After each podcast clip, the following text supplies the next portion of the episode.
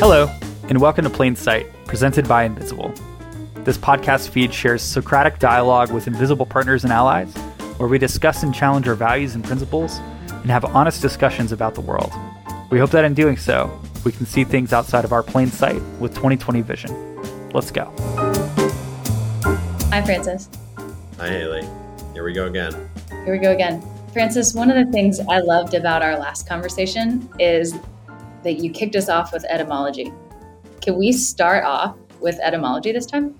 Sure. Which word do you want to etymologize? Let's do trust and corporation because you got us to corporation from trust. Well, first we have to welcome the third person we're recording this podcast with, this very silent person called the audience. Hello, audience. Hi. Hi. So, the person that we were speaking to in both the last episodes is the cynical New Yorker. And of course, we're talking to New Yorkers, including people who've never been to New York and who don't live in New York.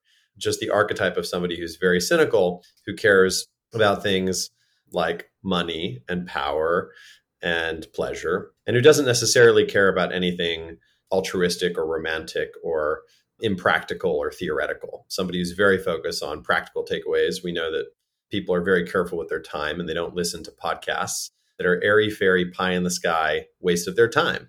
Haley, before I do the etymology of the word trust and the word corporation, can you please do your best to summarize why on earth someone should listen to this third episode on this podcast series and what this whole series is about? My friend Francis, who also happens to be my CEO, is someone who gives money, pleasure, and power their due respect and can't help but want them, but also doesn't find them as good or interesting as the true good and the beautiful. And so I think his lines of inquiry weave what we think we should want with what we actually want together in really unique ways. Here I am with my friend Haley, my CEO. The joke here is that at our company, everyone is the CEO until told otherwise, the CEO of their area. We are co CEOs. I think the thesis, if you will, for this whole podcast is this single sentence Trust is the foundation of all wealth, and following through on great conversations is the foundation of all trust. I'm going to say it one more time. Trust is the foundation of all wealth, and following through on great conversations is the foundation of all trust. So, wealth, wealth is something that cynical New Yorkers want.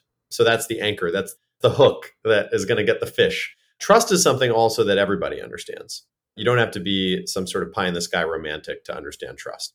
Everyone who has ever paid for security in any format, whether it's having a security camera or calling the police or even paying taxes, because taxes represent a form of security, everyone understands that we don't have complete trust in everyone all the time.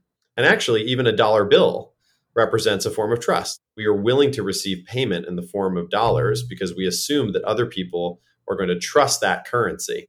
But we know it's not the only currency. After all, we're New Yorkers, so we understand that currencies are fungible. You can trade one currency for another. So trust is definitely a currency. If you have extremely high trust with someone, you're willing to extend them credit. Isn't that interesting? There's like a financial concept tied into trust. And then we're connecting with this idea of following through on great conversations. So, following through also implies action, not just words. So, words and actions. If the words are disconnected from the actions, then it breaks trust. And we're saying that following through on great conversations is the foundation of trust. But we're also implying that there's this activity that two people can do together that will somehow result in wealth creation. What we're getting at is actually something that sounds a little bit airy fairy. That sentence, come on, let's be real. It's a sort of hippie thing you'd hear in a yoga class. Trust is the foundation of all wealth, and following through on great conversations is the foundation of all trust. Cue all the New Yorkers roll their eyes. Totally great yoga class material. But we're actually talking about something that's at the very heart of business. It's the very heart of all business activity is the handshake. The handshake precedes the contract. The coffee meeting precedes the deal. So just to all those cynical New Yorkers out there that are the third person recording this podcast with Haley and I, co-CEOing this podcast, listening along, I just want to make sure that we ground this in practicality as a foundation. All right. So now shall we do the etymology and then dive in? Let's do the etymology of trust first. So I'm just Googling trust etymology. Trust etymology. The first thing I see here is Old Norse. As soon as you see Old Norse, you're up there in Denmark, Norway, Sweden, Scandinavia. You're hanging out with Thor and Loki and Odin. You're in a completely different world. Old Norse, Trauster, meaning strong. Old Norse Traust, Old Norse Tresta, trust into Middle English because the Vikings were conquering and the Vikings did a bunch of invasions into England. And so all those words got into English. Trauster, Trost, Tresta. I don't know if I'm saying that right. I don't know how to speak any of those languages, but it sounds convincing. Okay, good. I'm glad I can be convincing. So now I go to the other really helpful website for etymologies, which is Wiktionary, which is Wikipedia's free dictionary.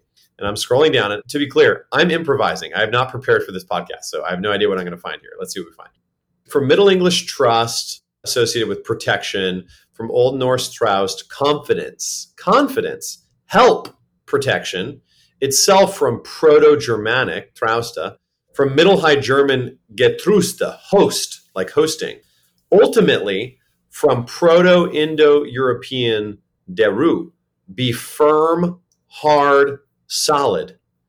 Akin to Danish trost, comfort, solace. Frisian, trast, comfort, solace. German trost, consolation. Gothic, trousty, alliance, pact. A doublet of tryst. Tryst, I'm going to click there. Waiting place, appointed station. So it's like a place to make safe, a holding place, a shelter, a security, abode, a fortress.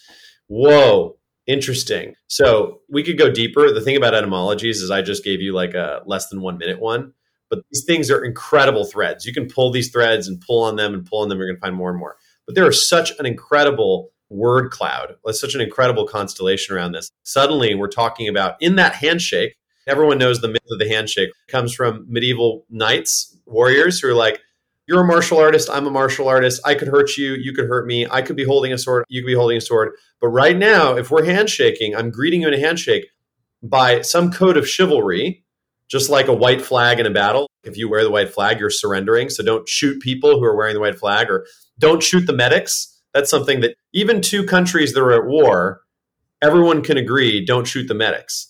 Even in World War II, Hitler's Germany and Churchill's England could agree don't bomb Oxford and don't bomb all the heritage sites in Germany. No matter who wins this war, there's certain things we shouldn't do. Even in war, there's a code between warriors. Even in war, if I shake your hand and you shake your hand, we're not going to touch our swords. We're having a meeting. We're going to get coffee. but then it goes into all these things of, well, actually, if we shake hands long enough and we have a long history of shaking hands, a long history of meeting, I would never use my sword against you. In fact, I would use my sword to protect you. I would be your friend, your ally.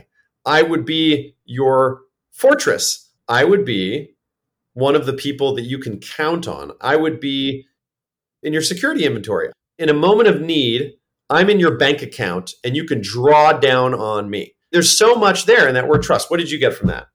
I kind of got my word cloud separated into three little trees, where one is what you can count on. So that might be firmness, strength. There was one that I think used the word solidity. Then there's when you can count on it. And I thought the comfort and consolation pieces were really interesting.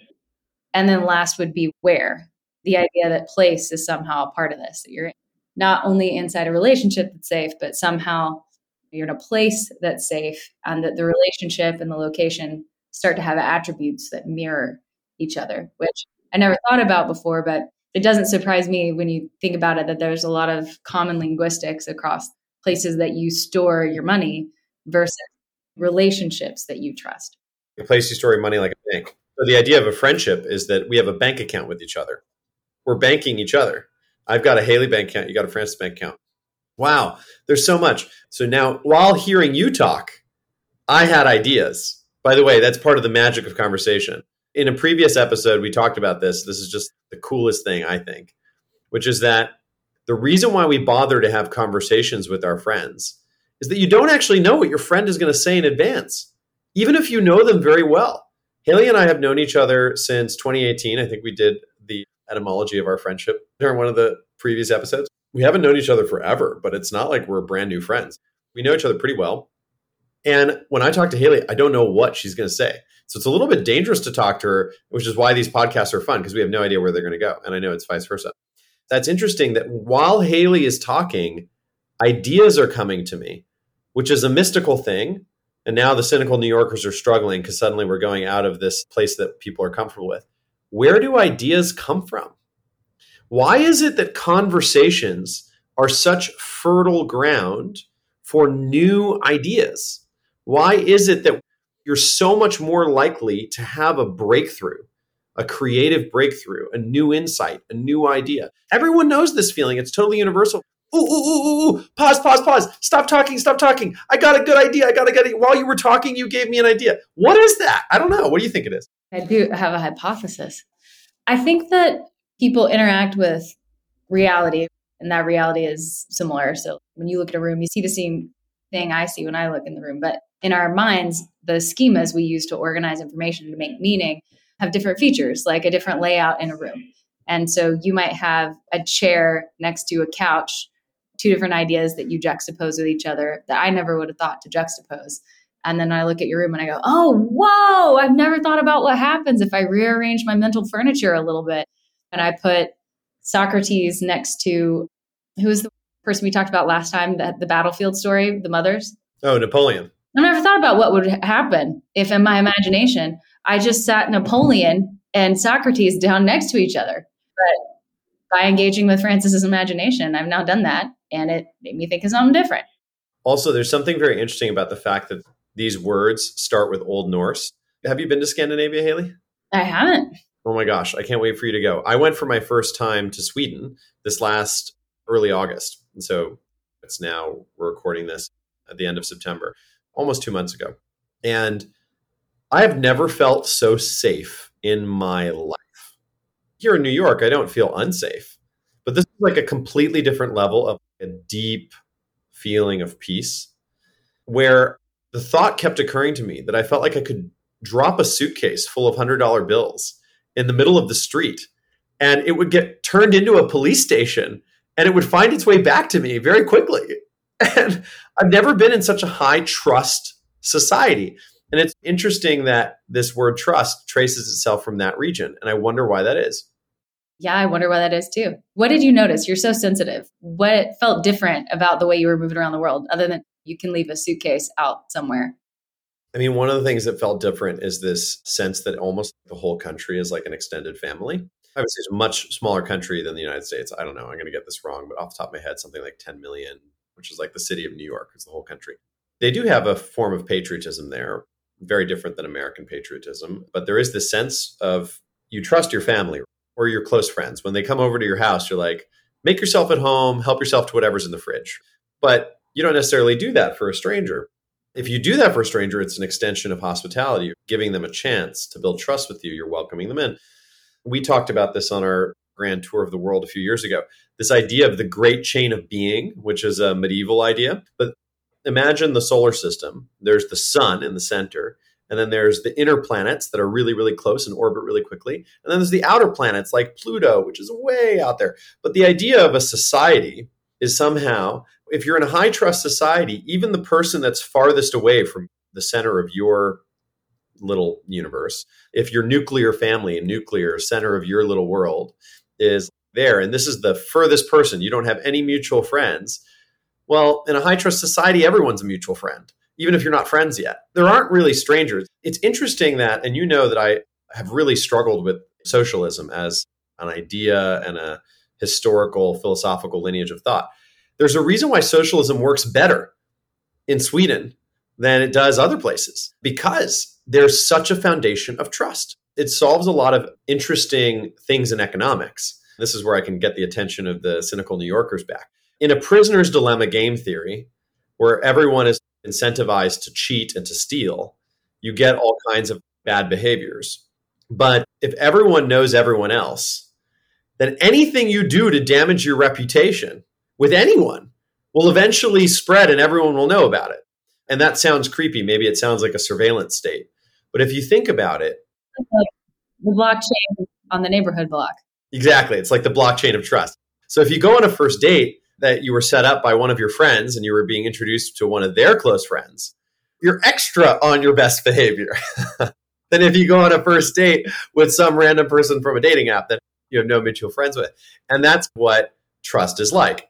You assume that there's a web, almost like I'm going to use an Indian word here, but like a dharmic web, like splashing something in the water. One drop of ink in a glass of water, the ink is everywhere suddenly. So you're just extra aware of the fact that, whoa, you never deceive yourself that, oh, I'm able to get away with it. I can misbehave here and there's going to be no consequences. No, no, no, no. Everyone's counting on you to be worthy of trust. And it's interesting how it creates these virtuous cycles. Virtuous cycles in economics, wait a second, virtue? Wait, now the cynical New Yorker struggling again. What is virtue? What does trust have to do with virtue? I don't know. What do you think, Haley? I think a couple things. The first thing I was thinking about was we talked about the idea of trust and the etymology of trust. We talked about it having a place. And I thought about how my experience in societies like that is the feeling that people have a place and they know their place. And I don't mean that in there's a cynical way you can say that know your place. What are you doing outside of your place? But there's also order and solidity and sense of reciprocity and relationship that comes from feeling like you have a sense of who you are, but most importantly, who you are in relationship to other people. And there's something about, I don't know if this is anything like France or some other European countries, but a lot of times they have a totally different relationship between economy and society, not just on the socialism idea, but even how they track people really early on into those places. They don't have an overproduction of school teachers or an underproduction of school teachers. There's a system designed to make sure that everybody has a role in holding a society together. I think that's a real challenge in American society, and I think part of a puberty that we're in right now. On the one hand, I'm very much a believer in allowing an individual to chart their own path, but I also think all people want to contribute to something bigger than themselves, which is really entering into a trust relationship with society. I think one of the great challenges of our time is how long it takes people to figure out their role in that relationship. It can take a really long time until you feel like you know how you contribute to the whole. And that's part of what trust has been about historically. It's part of what work has been about historically, but is not how we understand it today. Just the idea of tracking people to a specific place and what that means for the way a society feels is what comes to mind for me. Exactly. Now I think we're ready to do the etymology of the word corporation. But before I do, Haley was dancing around a number of polarities, a number of dualities, a number of yin yangs. So there's the yin yang of individual versus collective, individual versus society, classic yin yang. There's the yin yang of norms versus eccentricity. Am I empowered to be my weird eccentric self? To what extent do I need to follow norms and conventions and traditional understandings? I'm just going to call out those two. And then I'll just put it in the form of three words that we can follow up on, and they're all C words. I can give you three C words or I can give you five C words. So here's the three. What exactly is the difference, oh, cynical New Yorkers in the audience? What exactly is the difference between a cult, a culture, and a civilization? And I'll actually extend that trinity to a pentagon. What exactly is the difference between a cult, a culture, a company, a country, and a civilization? Francis, what about city? I don't think we need six. Great. Six? You want to add a seventh? We got to think of a seventh. You can definitely add a city. City's needed. I like those questions. Come on, we need seven. Let's go Three, five, seven. Okay, here we go. I got it. What exactly is the difference between a cult, a culture, a city, a country, a church, a company, and a civilization? All C words. Interesting that they're C words. Words are weird, so I don't view it as accidental. Let's go ahead and do the etymology of corporation. Corporation, from Latin, corporare, combine in one body. Through late Latin, corporatio, into English, mid, through Middle English, corporation. That's if we just Google it. Now, if we look on Wiktionary, from corporatio, assumption of a body, corporare, to form into a body, and then noun, corporation, plural corporations, a body corporate, created by law or under authority of law, having a continuous existence independent of the existences of its members, and powers and liabilities distinct from those of its members. I'm just going to call it a meta life. We could do a deeper one, but yes, that's the idea. The idea is that a corporation is a composite being, it's like a meta person. Historically, if you look, and this is moving from Wiktionary to Wikipedia, if you look at the history of corporations, they were founded by the Dutch and the English in the 16th century to allow more risk taking to occur because they were doing all these extremely risky voyages and they had to pool together a bunch of money and nobody could afford it. No one person could afford it. 10 people or 100 people or 1,000 people could afford it. And they realized that if they pooled together their money and they divide the profits into shares, then they could do much bigger things. They could sail around the world. They could build much bigger buildings that were ever built before. They could invest much, much more in building advanced tools than ever can be done before. It's sort of which came first, the chicken or the egg? Which came first, the corporation or the industrial revolution? Which came first, the corporation or the scientific revolution? It is just right there in this very fertile period in history. I have a question. How do you think they thought of that? Do you ever like just zoom back into imagine history and picture yourself having a conversation, walking to the town square, going like, "Hey man, have you seen the way they can divide up currency these days? It's great. I used to only have a giant gold bar, but today they may be a sliver, so I don't have to carry as much to the market." Can you imagine what we could do with all these slivers? How do you think that went? The first person who didn't have to bring a sack of gold to the market instead could just bring paper. Can you imagine bringing paper? Must have been a revolution, and it was. And I do actually think, Haley, that there's no such thing as invention. There's only discovery. That actually goes all the way back to Socrates. We talked about that too last time. You told me the parable of the Meno paradox. You were also telling me about Pythagoras, baby Pythagoras. The Meno paradox was that Socrates believed there's no such thing as learning, there's only remembering. And it's the same thing. There's no such thing as invention, there's only discovering. And I actually think that a lot of these huge ideas, they might come historically through an individual, through an Einstein, say, or through an Edison. But there's always this feeling of awe and wonder and almost like, whoa, about these things and what's happening. But I'm the corporation and how you think that they might have discovered that in your language. Do you know any of the actual history? Oh, yeah. It would go into tea houses in London and Amsterdam, and we don't have time to go into some of that, but the joint stock companies and the Dutch East India Company, et cetera. But without getting too lost in the details of the history, I just want to point to an economist, an Austrian economist named Hayek, who basically believed in emergent complexity that these things are born at certain moments in time. Sir Francis Bacon, who came up with the original first draft version of the modern scientific method, there was something not just about the fact that the muses spoke to him and he wrote it down, and he happened to be the chancellor of the exchequer. He's like the secretary of the treasury of the United Kingdom it was the moment in time. It was a fertile moment in history. There's something always very important about the moment in which you're in. It is Tuesday, September 27th of the year 2022, and I'm in New York, and you're somewhere else in the country. Where are you right now? Portland, hence all the plaid. Okay, you're in Portland. Yeah, I'll wear leather when I'm in LA.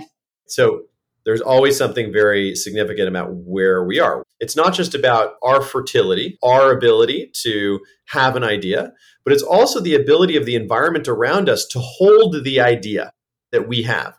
Because if I give my friends and my company and my team an idea and it's just rejected, it's like a seed that dies. The seed never grows. So there's something about that moment in time in the 16th century where there was a lot of incentives, a lot of historical forces that were moving towards the necessity to organize into much bigger groups. And there's an interesting thing about when you're organizing groups of strangers because the oldest ways of doing business in the old cultures of the world where who do you do business with? Well, you do business with your brother, you do business with your father, you do business with your family, you get everyone together and it's like a family business. But a modern corporation, you're working with a ton of strangers. You and I work in a company with 1,100 people, the vast majority of which we've never met. And probably a year from now, it's going to be over 2,000 people. Even if we wanted to meet everyone, we couldn't. It's just growing too fast. So the question is how are we able to maintain trust in this ever expanding body of people? Now, I asked that question, and let's pause for a minute and all think about it. Let's ask it to the third member of our podcast, the cynical New Yorkers out there all around the world who've never been to New York. How is it that larger and larger companies are formed and everyone is able to trust each other? What do you think, Haley? my thoughts went several places. I really want there to be a third. There were two main ones. I'll supply the third. Great. One place I went was actually quite cynical, which was away from trust and to verification. We talk about trust but verify. I think a lot of times people substitute verification for trust, or perhaps that's something that we do. And then that made me wonder what the implications of that might be. The other one that won't surprise you incentives of various kinds. So, usually when people talk about incentives, they talk about it where they mean material or wealth based incentives. But I think when you look at startup culture, for example, the desire to achieve something distinct or to do something significant. There are all sorts of things from the big PhD that I think amount to a set of shared motivations or incentives that align us together, whether we want to or not. Also, there's something in there around survival. How do you make it more efficient to continue propagating the species? And a corporation is a form of a species that needs to propagate. It's like a little meme that needs to grow. I'm going to reflect back to you your two things and I'm just going to put them into one word. You said verification, and that made me think accountability. So, number one, accountability. Accountability creates trust, incentives create trust. And you were hinting at a third, which I'll supply, which is relationships. So, think of it this way. And I think the cynical New Yorkers tend to overweight the financial component, overweight the incentives and the accountability, and underweight this third thing because it's too amorphous and qualitative, but it's super real. Going back to the old handshake idea, you and I are going to do business together. What do we do? We get coffee. There's a gut feeling I have about you and a gut feeling you have about me. And if that gut feeling is super negative, even if the whole deal makes a ton of financial sense, it's much less likely that we end up doing it. And also because we know it's much less likely it's actually going to work. The more risk is involved, the more important we're going to weight that gut feeling if the deal involves investing a huge amount of our money or a huge amount of our time, that gut thing is going to really make us pause. And we're going to want to really spend a lot more time before we get comfortable in our gut before we go invest that kind of time and money. What's really going on there in this thing that we call the gut? In other words, you can almost think of it like two forks.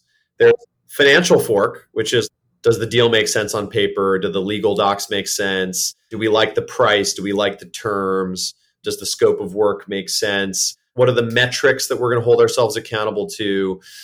There's all of that stuff, which is much easier to study in business school. But then there's this other thing, which is this human relationship thing of do I like you? Do you like me? Do I trust you? Do you trust me? Do we have similar ideas? Do we have similar values? Do we have a shared myth, a shared story about the world, a shared story about ourselves, where past, present, and future do we have a shared vision, a desirable possible future we both are oriented towards? That's actually, I think, where all these C words come in. Because when you have 1,100 people in one company, I cannot possibly have conversations with all 1,100 people. So that gives me a few choices. One is I can dogmatize everyone. I can basically tell everyone I'm going to create a document or a set of documents or a set of beliefs, which you must agree with or leave or pretend to agree with them. In other words, if you want to get paid to work here, you have to agree with me and you have to agree with us. We are the body, we are the corpus, we are the corporation of people that believe X. And so if you don't believe X, leave. We say these phrases without even thinking about them. When people talk about scaling a culture, what the heck do they mean? What does it mean to scale a culture? What is it that forms organically in a very small group of, say, a startup team of 12 people that somehow could scale to a company of 1,100 people? What is that thing that is scaling? And that's where the mystery is. I don't know what the answer is. What do you think? I'm going to reverse a little. I wanted to just offer a content shout out. A PhD named Heidi Halvorson has done some really interesting work on this, and it forks out into two buckets that together constitute trust in a way that I think parallels what you were just talking about, where she breaks one out. It's a little different, but it's similar. She breaks one out into competence. So basically, do you have the capability to act on your word? And then the other is warmth, which is do I get the feeling that this person cares about who I am and what I'm up to and my story. So there's always this simultaneous calculation of can this person actually contribute to the whole And then do they want me to be part of the whole? Do they think that is true of me as well? And so we're kind of always running that calculation, and it's something that leads to trust. The warmth piece really gets to that relational dimension you were mentioning in particular. In a world where you can't scale the relational dimension or where you can't scale warmth over a city or a civilization or a culture, what then does it mean to scale culture? I have no idea, but the place I would start asking questions would be at the idea of a shared story. That's how religions have scaled. They don't always have the same culture, but you can locate yourself in a shared narrative, a shared identity in a lot of similar ways around the world. Religion's been really good at that, at scaling culture by scaling a story. I'm so glad you brought up religion. You and I live in the United States. Sometimes in New York, highly cynical, non religious. But generally speaking, in the West, there is the separation of church and state, which is actually much more than just the separation of church and state. It's a bunch of other things too that are implied. It's the separation of church and company, it's the separation of personal and professional. Who I am in my personal life, in my personal life, I might be like going to Burning Man and wearing some medieval knight outfit. But in my professional life, I'm expected to wear business casual clothing. And in my personal life, I might read and write and speak in verse and poetry. But in my professional life, I'm expected to write in prose, in plain English, like a pro, like a professional. There is this sense that norms become enforced, and we don't necessarily want everyone to agree on everything and have that be imposed. So we end up having what we call secular norms. And this historically comes from the wars of religion which is right around the same time, immediately before the first corporations in the previous century. So the Treaty of Westphalia, 1648, came after 100 years of Protestants and Catholics in Germany specifically fighting and killing each other. And something like half of all adult German military age men died. And this was so traumatic that everyone agreed this needs to stop. It's pointless. Nothing's being accomplished me imposing my beliefs on you with violence is not working. So we should just go back to trading and being friends and realize that we're all Germans. And I'm going to let you be a Catholic and I'm going to be a Protestant, or you're going to let me be a Catholic and I'll be a Protestant or whatever. And we're just going to not talk about it that much anymore. Let's just focus on other things because it's not really productive. That was both a huge accomplishment and the beginning of modern society and the beginning of the modern nation state, the Treaty of Westphalia. But also something actually sad, something was lost in that moment too. What was lost in that moment is that it became too dangerous to talk about what we really believe. Because when we talk about what we really believe, there's always the risk that we get into a debate and a disagreement. And then that disagreement turns just from a verbal disagreement into us going to blows and fighting each other and then we can't collaborate and then society falls apart and half of everybody dies that's very interesting. And so i think the implication there is that inspiration is very dangerous. For example if i tried to get everyone in my company to believe everything i believe about everything one of two things would happen. I would fail in which case either the company would fail or I would get kicked out of the company, or I would need to change my behavior because it would be rejected. And obviously, all of those outcomes would be very bad outcomes. A lot of trust would be destroyed. And as a result, the company's performance would be hurt. Or the other outcome, which I think is actually just as frightening, is if everyone ends up agreeing with me on everything. That would be terrifying because then we would be in a cult. And the interesting thing about cults historically is that not all of them we associate with entirely negative. For example, Sparta. We love the movie 300. 300 men take on a million Persians. The Greeks take on the Persians, the glorious heroes. But the thing about the cult of Sparta is that the whole thing involved sacrificing your individuality, sacrificing the individual to the collective entirely. You were told what to do, what to be, and everything. There was no debate allowed. This wasn't Athens, this was Sparta. No debate allowed. The only thing that matters, the only thing everyone is living for, is the glory of Sparta and the glory of the warrior and heroism and duty and honor. You just got indoctrinated from the moment you were born, and there was a way. It was a way of life, an ethos, a way. And the audience, if the cynical New Yorkers haven't been deeply moved by some art portraying the Battle of Thermopylae, I don't know. Go watch the movie 300 or something. Go read about it. The Battle of Thermopylae is enough to make grown adults cry. There's something truly deeply moving and glorious about it.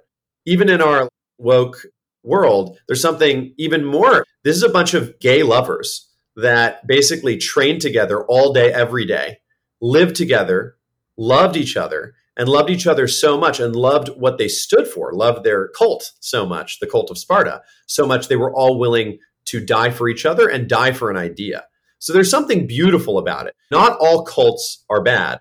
Some cults are bad.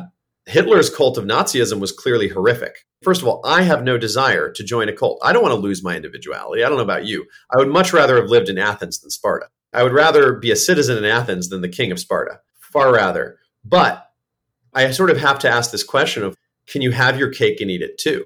What exactly is the difference between a cult and a culture? Could you have Sparta like performance, but have Athens like separation of church and state? Athens like individuality and not lose the individual within the collective? And I don't know. What do you think, Haley? Is it possible? I'm thinking back to trust and our conversation about trust and my suggestion that trust comes from a shared story. And then that's when we go to Westphalia and say, okay, but this breaks stories into little bits. What I was listening for or thinking about, or the lens I was listening through, is different slices of a story. I'll give you an example. I was thinking about America as an example. And I am a Christian, and I am not someone who believes America is a Christian nation. But I don't in any way feel put upon by the secularized structure of America because I don't actually think America should be a Christian. I actually think it's very weird for a nation to try and hold a religious identity because it doesn't what religion is. Unless the US can have a conversion of the heart, which doesn't make sense for meta life, then it can't really participate in that thing. Or it can't love. A big part of religion is loving. And that's not something a state really can do.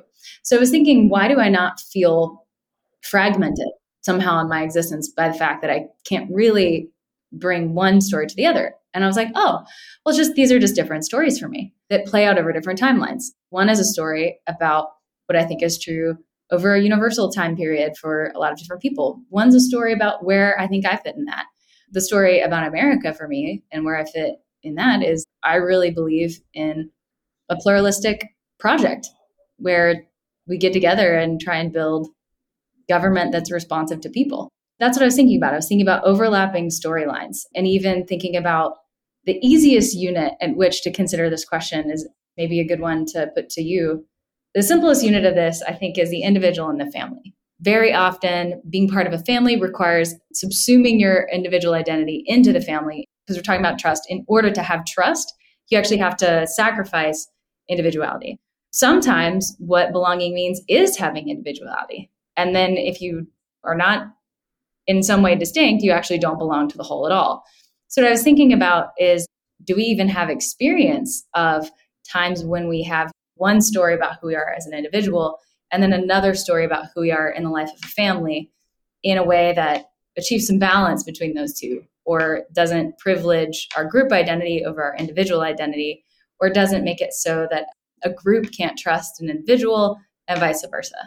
In other words, the idea of having multiple identities and being comfortable with multiple identities. And a narrative based identity. I'm going to tease this out for a second because I'm making sense of my thoughts as we talk. The question I'm asking is whether stories give us a sense of identity that allows trust to be formed across scales or across stories. So, where across scales here might mean between individual and family. I have a story about myself as an individual, I have a story about myself as a member of a family. How do I keep trust in both places if they're different? And it's interesting when you start to play with this, you start to move into this masked ball. You start to move into this idea of we have many masks. There's the version of us that shows up on Monday morning at work. There's a version of us that shows up Friday night for the dance party. There's the version of us that shows up on Sunday brunch. These are very different versions of us. There's a version of us that we are alone at home late at night reading. There's all these different versions of us and of each other that moves into a very interesting territory. I know that we're coming up here in the last 10 minutes or so of our time together. And I would like to attempt a wrap up if you'll let me. Proceed. We've been playing with these two words trust and corporation. And corporation obviously is an interchangeable word for us with company. But company is a slightly different word and it has different etymology. And we think about company, we think about companions, companions. And that can mean not just people we work with in a business, but even if you think about a company of actors or companions on a journey that we go hiking together or traveling together, or a life companion like a significant other or romantic partner. And the idea of accompanying each other on a journey where we're going from point A to point B. And there's this idea there of fellowship. And I'm thinking about these D words, these D words like dogma versus debate versus dialogue. And I think that's a nice spectrum of continuity there. If dogma is associated with cults, there's just one right answer, and this is the right answer, and don't question it, just be it. And then debate is I disagree, and I have a right to disagree. And you and I disagree, and maybe we disagree so much we're going to fight each other. Then there's this thing all the way over of dialogue and the idea that there are gains to trade from dialogue. And this is a beautiful idea, I think, which is that you and I disagree. I embrace you and I embrace our differences. I'm not in any way trying to force you to agree with me. As a matter of fact, if you agreed with me, I wouldn't be able to benefit from this practice, this thing that we do every time we hang out and get coffee and shake hands or even hug each other, even deeper embrace. This thing that we do, this conversation, is a practice in gaining from each other. I learn from you, you learn from me. I have ideas when you talk, you have ideas when I talk. And there's something actually, again, going back to Sweden, the thing that I noticed walking around the streets of Stockholm is that what do humans do all the time when they're not at war? They meet in coffee shops, they meet in cafes, they meet for lunch, they meet for dinner, they meet for drinks, they do Zoom calls, they're on the phone, talking, talking, talking, talking, talking. When you don't actually know the words because you don't speak the language, I don't speak Swedish all you hear is sounds, meaningless sounds. But the thing about Swedish is it's one of the singing languages, like Italian, like Chinese. And so you're walking around the streets of Stockholm hearing bird song, except it's not bird song, it's humans singing, singing the great song of conversation, singing to each other. It's very aesthetic, it's very moving.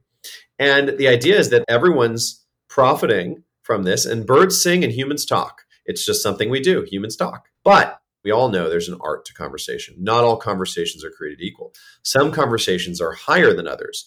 And so if there is a theme to this whole podcast and a theme to the company, because again, one of the sacred rituals of Invisible is our Friday conversations meeting. One of our company policies is minimum viable alignment. So there are some things we do need to agree on to function as a company. There are some contracts we have. We need to grow our profits if our profits don't grow, the company is weaker versus stronger. Even people who are on very different sides of a lot of issues, who vote for different things or belong to different religions, everyone can agree on that. And we have an extremely diverse company. We have people in 60 countries around the world. We have atheists, agnostics, Hindus, Muslims, Jews, Christians, Buddhists, Taoists, and I'm sure all kinds of other things from every tradition you can imagine. I'm sure we have people of every possible political persuasion. So when you have a company this hyper diverse with so many different understandings and perspectives, how do you actually create e pluribus unum?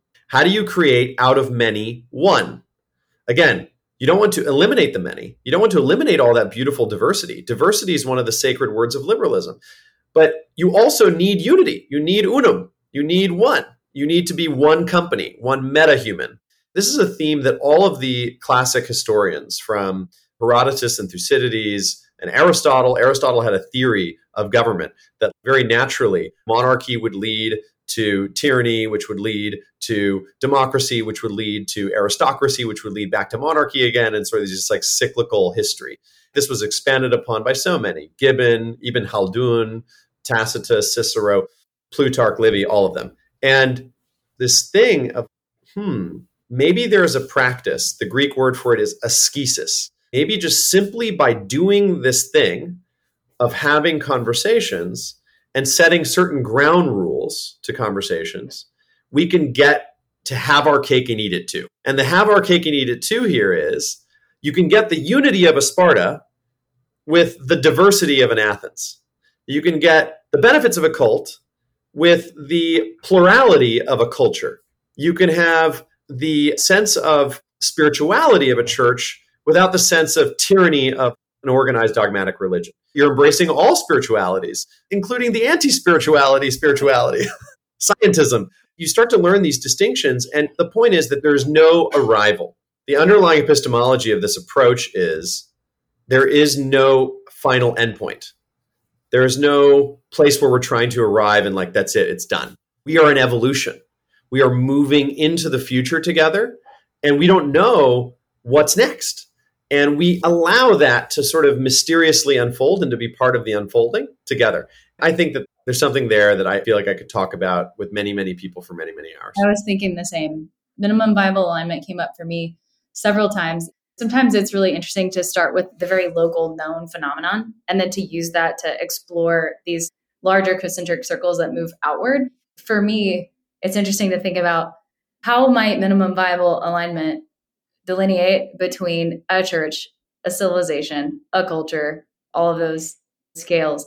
For me, something I think is really interesting about minimum viable alignment in particular is almost the idea.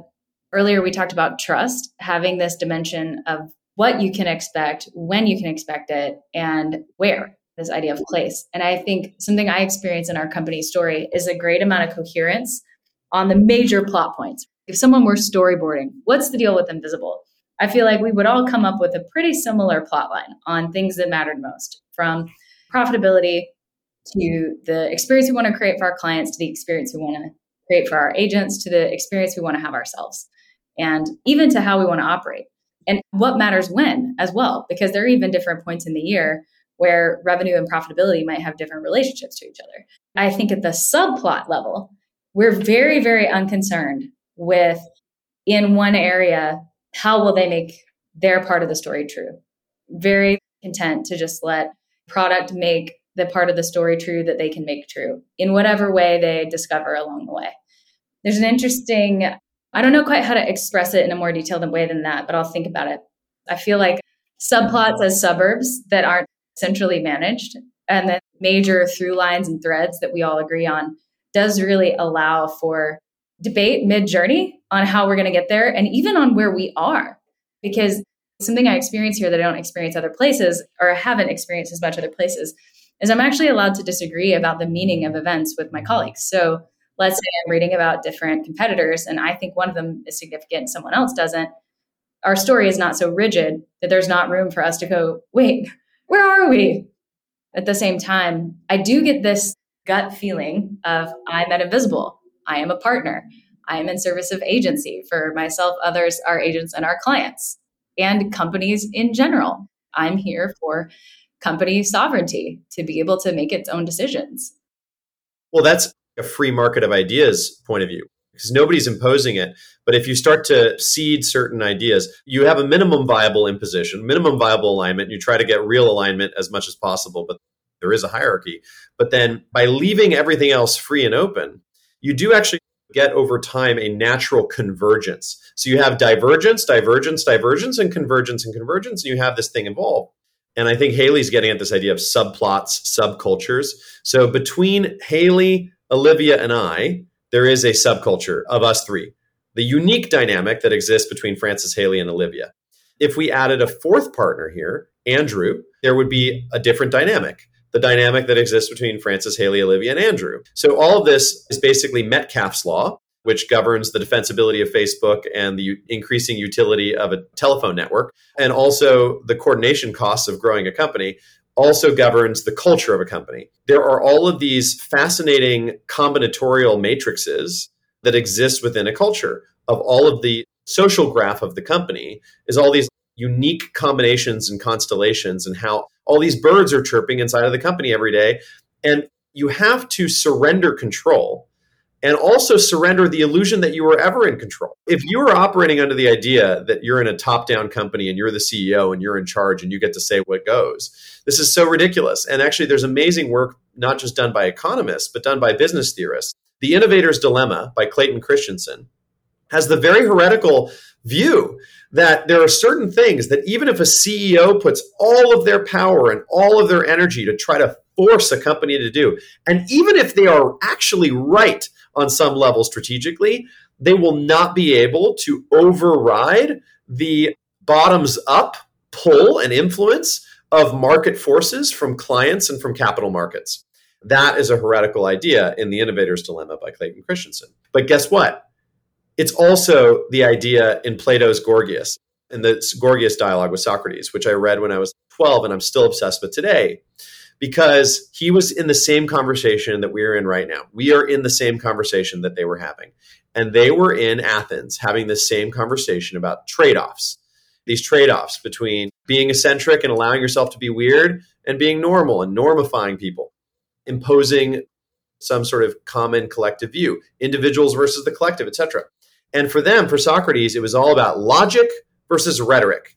And the thing that he was afraid of was that somebody who was really good at wielding words, somebody who was really charismatic, would just persuade people with beautiful speeches and get them to do something foolish, like his own boyfriend did, because Socrates' boyfriend was Alcibiades, and Alcibiades wrecked the entire Athenian navy and destroyed the entire Athenian empire. Why? Because he was so handsome, so good looking, so charismatic, and gave the best speeches ever. And he was a demagogue, and he got everyone to vote for the dumbest idea because he was a master of rhetoric. He was a sophist, and he wasn't that good at logic. And so there's this thing of the love of poetry and the love of philosophy are counterbalancing each other. If you really love inquiry, the practice of dialogue, the openness to being wrong, the openness to disagreement and the revelation that occurs through conversations with people that are different from you, then you never get into this place where you're so blinded. You blind yourself and blind others into this locked in one truth. And you allow for this bottom up thing to counterbalance the top down thing. That is a sign of health. Actually, not being so sure. In, in the temple of Apollo at Delphi, they had engraved surety brings ruin. Don't be so freaking certain about everything. Don't think that you've got the right answer. And now I should shut up because that would be the thing to do. I have two comments. One, I want you to know when I interview people, I'm, if you can't tell, a really passionate partner at Invisible, meaning I feel very happy to be here. And when I interview people, I tell them reasons to join. So I think this is one of the best platforms for entrepreneurs, period full stop, because it's conceived to operate as such. But I also think there's some reasons not to join, depending on who you are. So I kind of go through a period where I'm like, if you feel this way, you should never join Invisible. And one of the things I talk about is decision making that is top down and bottom up at the same time. And basically the ability to be Athens and Sparta at the same time in a way. The way I put it is when you're onboarded, you'll be told you're the CEO of your area. And that's true until Francis gives you a directive. And then it's no longer true. And I was like, I don't experience that as a conflict. I actually experience that as the best of several worlds because I want to live in an organization that's really nimble and can move at the speed of a command, but also one that can allow insight and innovation to rise up from the top and create conflict at the right time with whatever the prevailing narrative is. And so I find that actually across the board, I think people who do well here can really understand when which of those cultural modes is at play. When is this a moment when we're just as a team going to jump in line and Sparta the shit? And when are we going to sit down and go, Are you sure? Can we check your eyeballs on reality? And I say that because I also think for me, that's a great source of trust, the ability to be both of those things. And it makes me think about we've talked so much about conflict across identities in different dimensions today. And I think when one side isn't overpowered versus the other, I'm drawing a parallel between the individual and the family, or between the church and the state, and between the rhetoricians and the logicians in terms of teeing up a system where different identities, different stories, and different measure have the amount of power appropriate to win the day, where you kind of don't know how the game is going to go. And that for me is something that creates trust in a larger system, is like the appropriate conflict that leads to truth. Very good. Let's all summarize and conclude. Haley, how would you summarize? I think I have to zoom out a second. What kinds of tensions make a culture more trustworthy? What kinds of deliberate conflict built into a city, a country, a civilization, a corporation, a company, a friendship? What kind of deliberate tension makes it more trustworthy? I believe on the last podcast I talked about Mr. H, who I encountered when I was 12 and changed my life by introducing me to what he called the great conversation. And the great conversation has been occurring across thousands of years, across every ancient civilization, all the way to the present day.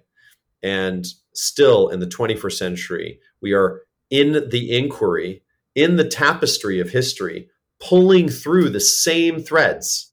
You can read the founding fathers of the United States and you see that they're pulling on threads from Locke and from Hobbes and from Rousseau, and that they were pulling on threads from Descartes and Aquinas, and that they were pulling on threads from the ancient Greeks and going all the way back to this book, the Gorgias and Socrates and all the Socratic dialogues and Plato's Republic. And you can read Tolkien and The Lord of the Rings and you realize, oh, where did he get the idea for the ring? Oh, it's the Republic, the myth of Gyges' ring. Whoa. And you just have this sense of, wait a second, when Haley and I and Olivia are having these conversations, this is the end of this three part series on trust as the foundation of wealth and following through on great conversations as the foundation of all trust. We're not having a conversation that's been had for the first time. This is a conversation that has been had many times by many people, and we are just picking up the torch and we're passing the torch on to you, the cynical New Yorkers in our audience. And I'm just going to close with two threads of inquiry that I would like to follow through on in the next conversation I have with whomever I have these conversations with. The two threads I want to pull on next time are first of all, the polygon koan. Here it is. Here it goes. What is the name of a shape in which all points are center? That's something I want to pull through. And the second thing I want to pull through is the tension between the power and the dangers of inspiration and the power and the dangers of ego and how to balance these forces of ego and inspiration as an individual operating within a team and operating within a corporation. Thank you so much, audience. Thank you so much, Olivia. Thank you so much, Haley. This was an amazing session. And so there was totally impromptu and improvised and amazing jazz. And I love making music with you. And thank you so much for all that was revealed. Thanks, Francis. Thanks, Olivia. Yay. Hey, thanks for tuning into Plain Sight, presented by Invisible. If you liked what you heard, be sure to hit the subscribe button and consider sharing with your network. If you're interested in learning more about how Invisible helps teams cut costs and scale, visit our website at See you next time.